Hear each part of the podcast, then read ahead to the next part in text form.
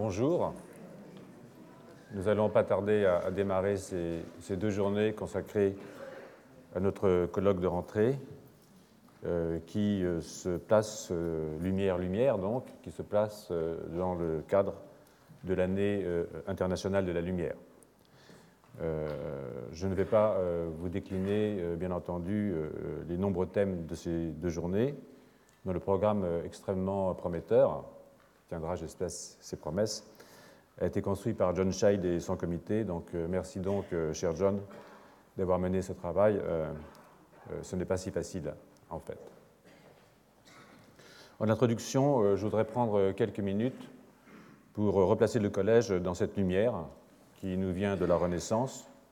La création de notre institution date de 1530, s'est propagée à travers le siècle de Louis XIV, puis celui chevauchant des Lumières et nous éclaire encore aujourd'hui.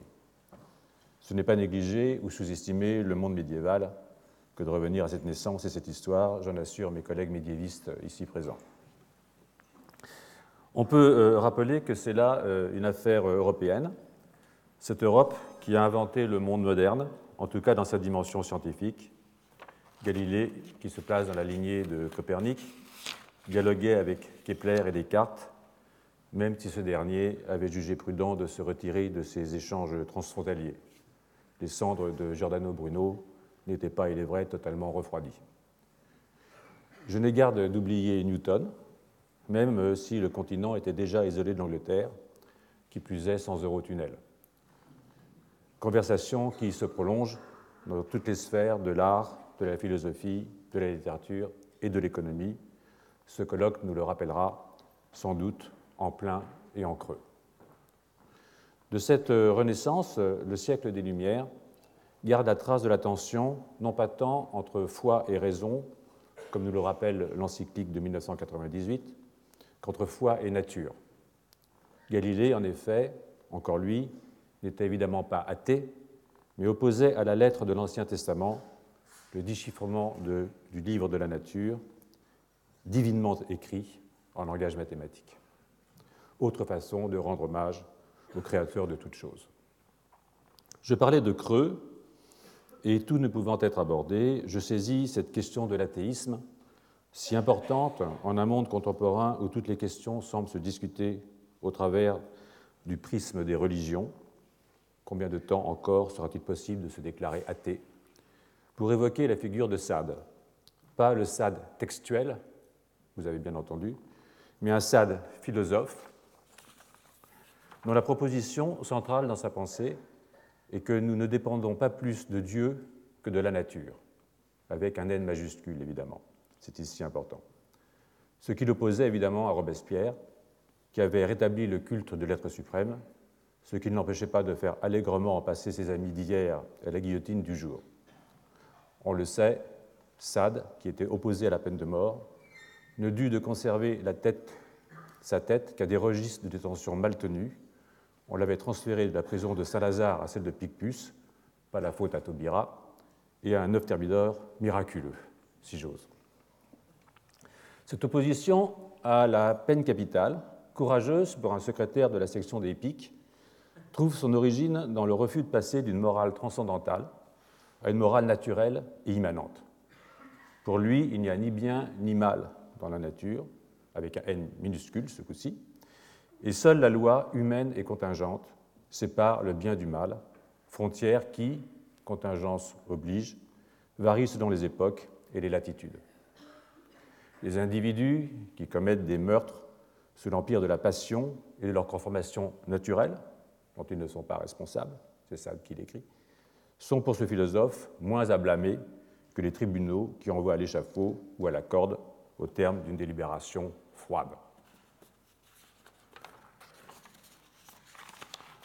On verra là un écho des thèses d'un très grand savant du siècle des Lumières, Franz Joseph Gall, évidemment, sur les localisations cérébrales, à la différence cependant qu'il ne saurait y avoir pour Sade de région de l'amour conjugal ou autre injonction morale justifiant sur le mode de l'immanence et donc par nature des préceptes moraux jadis transcendantaux. Vous aurez reconnu dans ce court développement, je ne fais ici qu'introduire notre colloque, et ne peut donc prendre trop sur son temps, cette tension que j'ai rappelée plus haut entre foi et nature.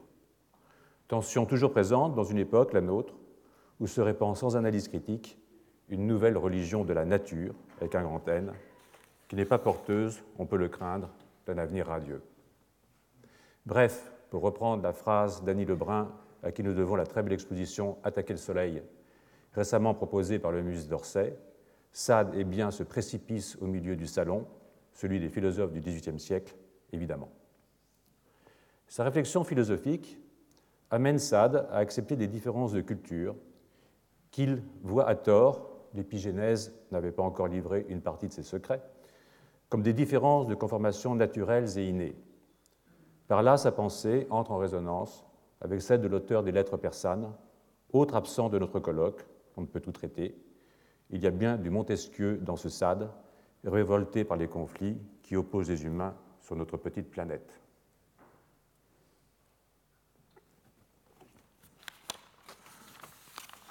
Ce bref détour par le siècle des Lumières nous ramène à notre Collège de France, qui est par-delà la Renaissance et dans son prolongement, le collège d'une France des Lumières, soucieuse de tenir son rang parmi les nations qui contribuent à la production des connaissances, arts, sciences et lettres mêlées. À milieu d'une France repliée sur elle-même, qui tague l'art contemporain, dégénéré, eût-on dit en une autre époque, et à un pays voisin, une autre époque qui n'est pas si lointaine, qui tague l'art contemporain donc, d'inscriptions antisémites et cultive la xénophobie, passant ainsi aux oubliettes tant de ces Français venus de l'étranger qui ont contribué à son rayonnement et se sont parfois battus pour elle. C'est pour cette raison que nous pourrions poursuivre, au moins pour une année, une tradition qui installe ces colloques dans la conjoncture. Hier, anniversaire de la guerre de 14, les actes du colloque 2014 viennent d'être publiés chez Odile Jacob. Aujourd'hui, année de la lumière. En réfléchissant au colloque de 2016, qui se tiendra à quelques mois d'une élection qui fera la part belle à des débats sur l'identité nationale, je me suis demandé s'il ne serait pas important de réfléchir à ce que notre nation doit à l'immigration.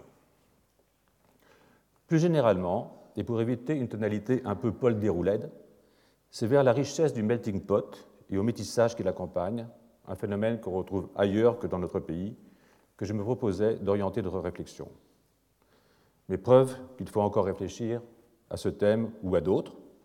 En revenant hier soir une dernière fois sur cette introduction, il m'a semblé qu'une notion plus centrale, parce qu'elle dépasse la seule dimension géographique ou ethnique, était celle du déracinement.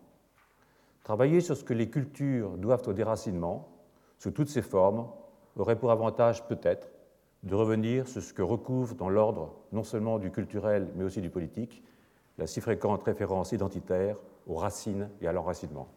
Je vous souhaite un bon colloque.